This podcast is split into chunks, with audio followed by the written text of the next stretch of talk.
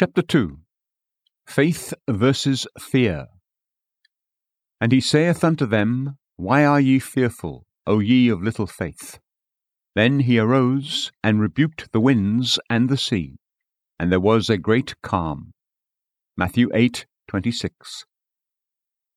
When the believer is brought into peace with God, he doesn't tremble at the thought of God's power. He doesn't ask, Will he plead against me with his great power? Instead, he says, No, that very power, once my terror and fear, is now my refuge and my hope, for he will put that very power in me. I rejoice that God is almighty, for he will lend me his omnipotence. He will put strength into me. Job 23 6. The very power that would have damned my soul now saves my soul.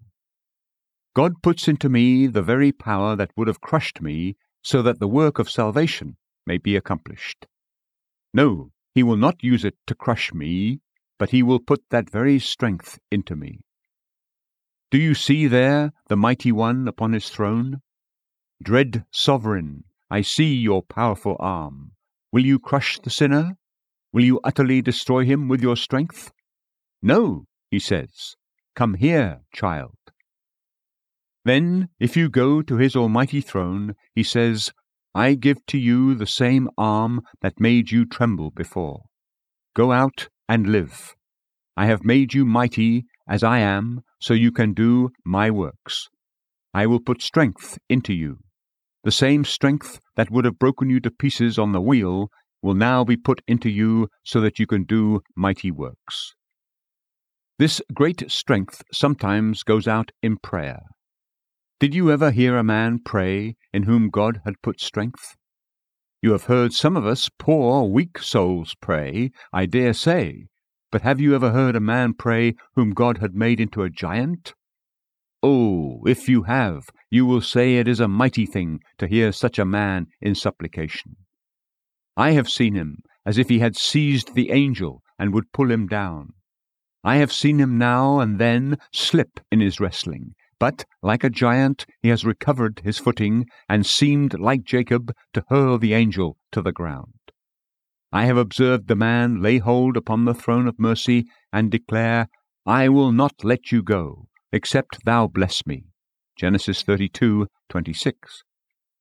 I have seen him, when heaven's gates have been apparently barred, go up to them and say, You gates, open wide in Jesus' name and I have seen the gates fly open before him, as if the man were God himself, for he is armed with God Almighty's strength.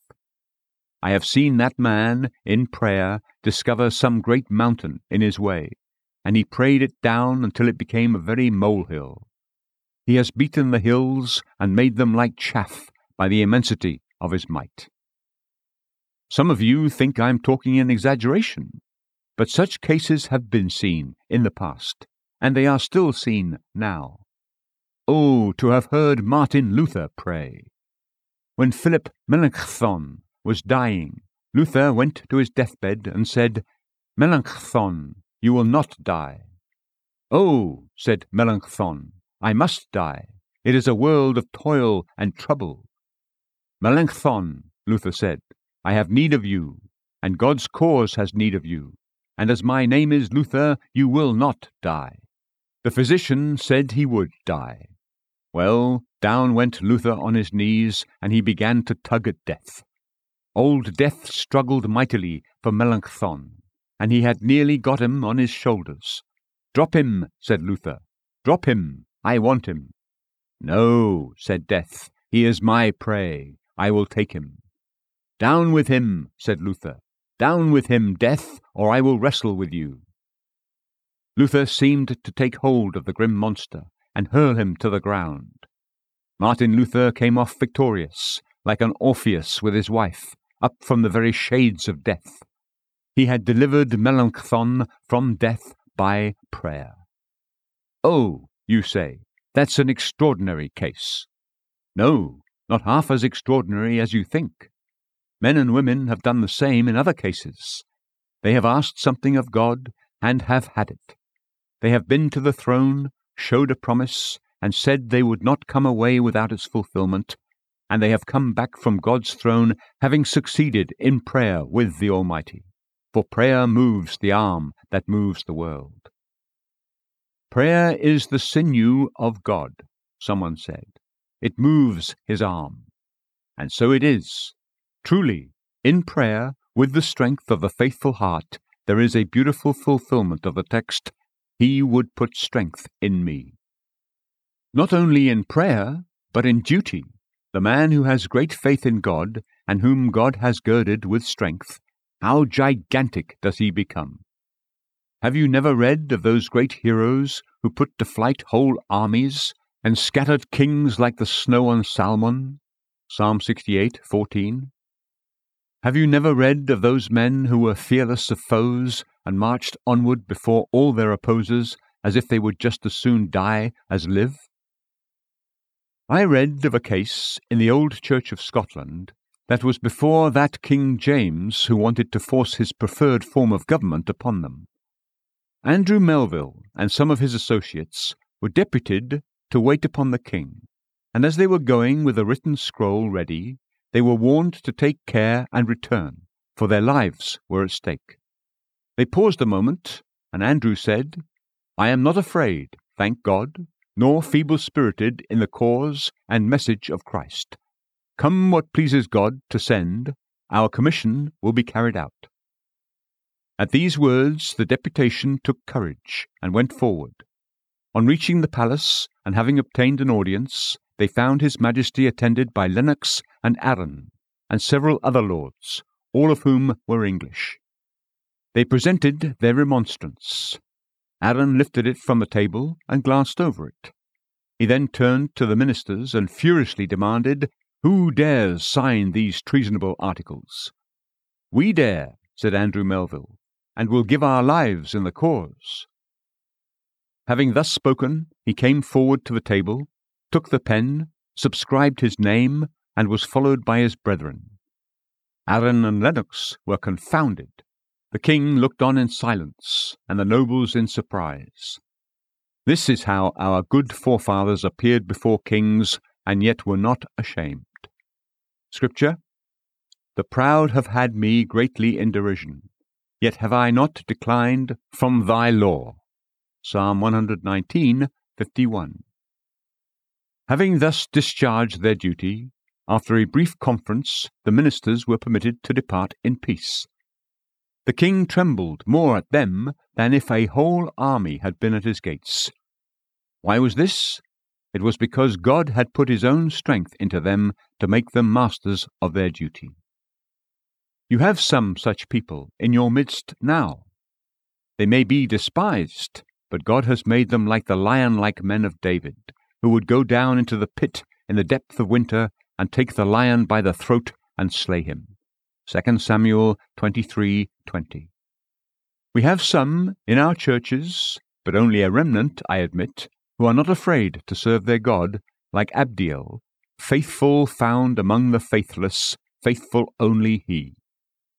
We have some who are superior to the customs of the age, who refuse to bow at Mammon's knee, and who will not use the ornamental language of too many modern ministers, but stand out for God's gospel and the pure white banner of Christ, unstained and unspotted by the doctrines of men.